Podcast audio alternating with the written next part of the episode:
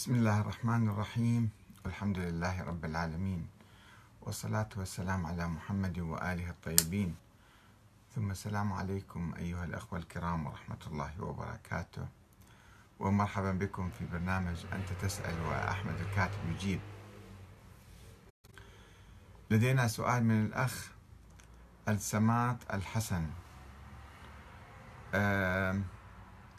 وهو يدور أو يتعلق بموضوع سابق.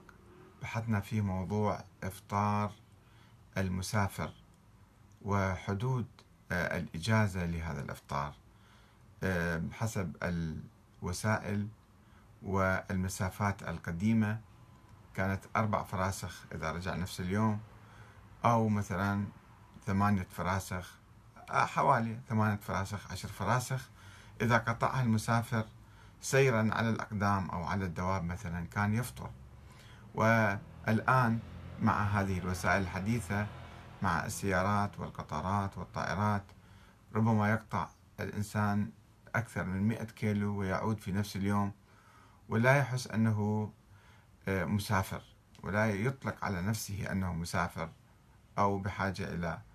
فهل يجوز أن آه، يفطر؟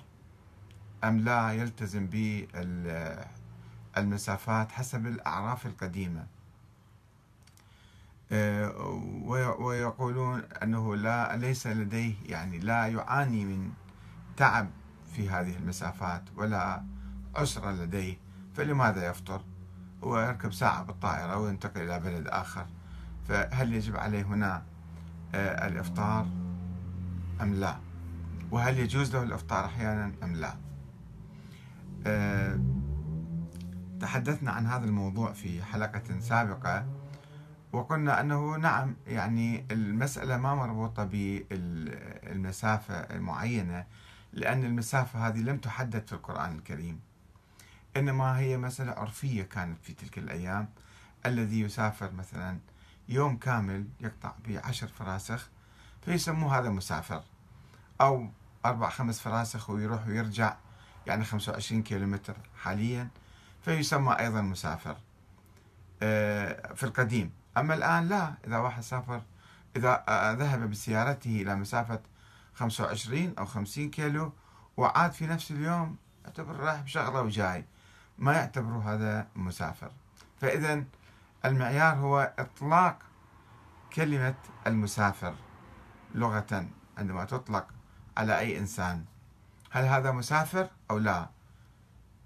آه، فإذا يمكن أن نجتهد في هذه المسافة ونقول أن عرفنا المعاصر آه، يقتضي أنه هالمسافات القديمة المحدودة القليلة لا يعد الإنسان مسافرا فيها. إنما إذا اليوم سافر إلى بلد آخر حتى لو بالطائرة حتى لو ساعة معينة يسمى هذا مسافر. إذا سمي مسافرا فهو آه، يجوز له الإفطار أو يجب عليه الإفطار. فهناك سؤال فرعي عن هذا الموضوع. الأخ الحسن يسأل يقول جيد ولكن من يضع هذا التشريع الجديد؟ وأنه لا يفطر الشخص مع التطور والمواصلات الحديثة. هذا السؤال يعني هو آه، طبعا ينتظر الفقهاء. أن يحددوا هذا الموضوع الفقهاء المراجع. وليس كل الفقهاء مراجع وليس كل الفقهاء فقهاء حقيقة. لأنه كثيرا ما آه، في الحوزات العلمية والمدارس الدينية آه، الطلبة يدرسون الفقه القديم. وعقولهم تنغلق على التعريفات وعلى المواصفات وعلى ولا يستطيعون الاجتهاد في هذه الأمور. فإذا مثلا إنسان أي إنسان عادي الآن. اجتهد ونظر في الموضوع وبحث وناقش ويعني آه، حاول أن آه، يتأمل في الموضوع أنه المناط ما هو المناط؟ المناط إطلاق كلمة مسافر أو لا مسافة محددة حددت في حسب المواصلات القديمة. فيمكن الإنسان إذا هو اطمأن ما يحتاج يقلد أحد من العلماء. لأنه كثير من العلماء هم مقلدون وهم غير مجتهدين حقيقة في هذه المسألة. إنما ماشيين حسب العرف وحسب المشهور يفتون حسب المشهور. فلماذا يجب أن أنا أقلد ذلك العالم أو ذاك الذي يسمى مرجع أو يسمى من كبار الفقهاء مثلا هو؟ الإنسان هو لو شعر بأي مسألة بحث فيها ووصل إلى قناعة يمكن يعمل بقناعته بينه وبين الله تعالى. ما يحتاج يسأل واحد آخر. يمكن يناقش العلماء يناقش المجتهدين ويحاول أن يتعرف على دليلهم أو على مثلا إصرارهم على مسألة معينة.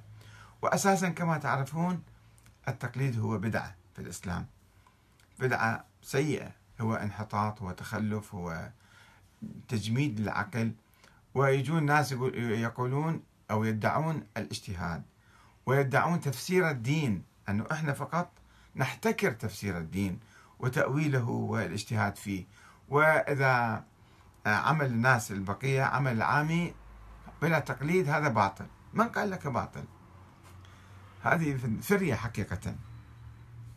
الإنسان يعمل بينه وبين الله وما يحتاج يمر على الله من خلال ما يسمى بالعلماء والمجتهدين اللي في الحقيقة في كثير من المسائل هم لا مجتهدين ولا علماء. فأنا إذا أشك فيهم لماذا أضطر حتى أستفتيهم؟ أنا أحاول أبحث الموضوع. كل واحد يعني يجب أن يرتقي بمستواه العلمي إلى شوية تعمق في الدين ومعرفة الأحكام ومثلا الاجتهاد في مثل هذه المسألة. إذا وصل اجتهادك إلى شيء جديد فممكن تعمل به وأنت مطمئن.